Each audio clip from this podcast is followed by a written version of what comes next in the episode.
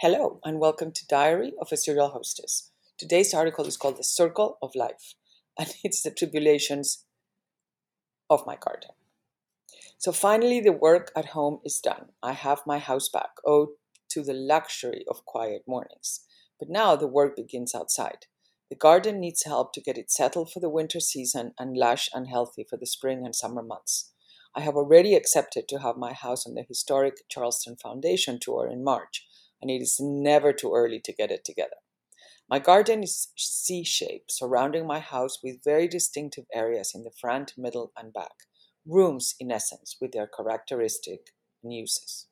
The main project has been to enclose and fence in the front garden to create more planting space. It would also allow me to have some privacy and a bit more security and the rest of the garden needs just serious tidying up and some design elements. My green thumb is practically the size of my little finger, meaning not a lot. I'm always so impressed when something I have planted grows. But in reality, I plant, the plants die, I plant again, and then they die again. And this is the circle of life here. And so I am not going to give you any gardening advice. Here, it is all about trial and error. Well, mostly error. I do plant bulbs and cutting flowers, and they do seem to grow. I love walking out on my garden and picking flowers for the tables, but I have to admit that the majority of them that you see in my photos come from Trader Joe's. For a recent cocktail party, as we were going to be in all the rooms in the garden, I decided a lots of greenery and white flowers throughout the house. I prefer either the same flower in many colors or one color in many different types of flowers. For example, bouquets of garden roses in pale pinks and corals, or a mixture of all white flowers like lilies, daisies, hydrangeas, or all red like carnations, tulips, roses. Large leaves adorn the mantels, creating height and a bit of drama, and smaller bouquets of flowers are on the side tables. One or two per room is fine. You don't want your house to look like a florist shop. Also, be careful with lilies and do trim their pistils. They stain anything they touch.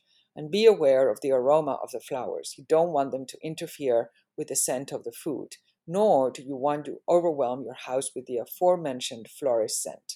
Let the florist scented candles do their job. Place, place large bouquets in the entranceway and sideboards, smaller ones on coffee and side tables, and appropriate ones for the mantels. There needs to be room on the tables to lay down drinks and plates. Seriously, be careful with large branches that people can topple over. I have seen horrible disasters. What I have realized is that in city gardens, whether a terrace or an acre, less is more.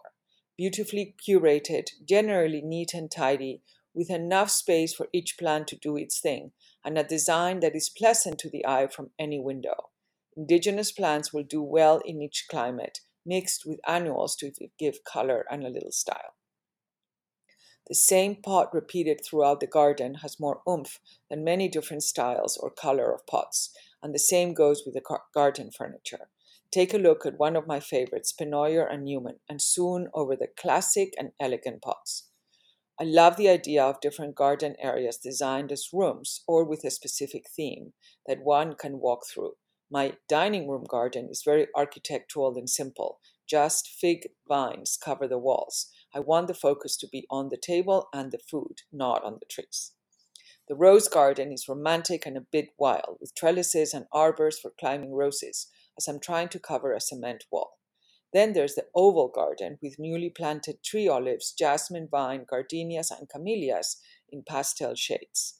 And I do have an outside area in the kitchen with lots of pots for herbs. Oh, and the Mediterranean garden with olive and lemon trees and mounds of privet that look like rolling hills. It sounds massive, but it really isn't. I hear that one is supposed to talk to plants. I play music to them and feed them and water them and generally look after them. But I must be saying the wrong things. Their unhappiness is instant. One day I have flourishing white geraniums, the next day they're dead. And that is the mystery of the circle of life. With this, I Love you. Sincerely, the serial hostess.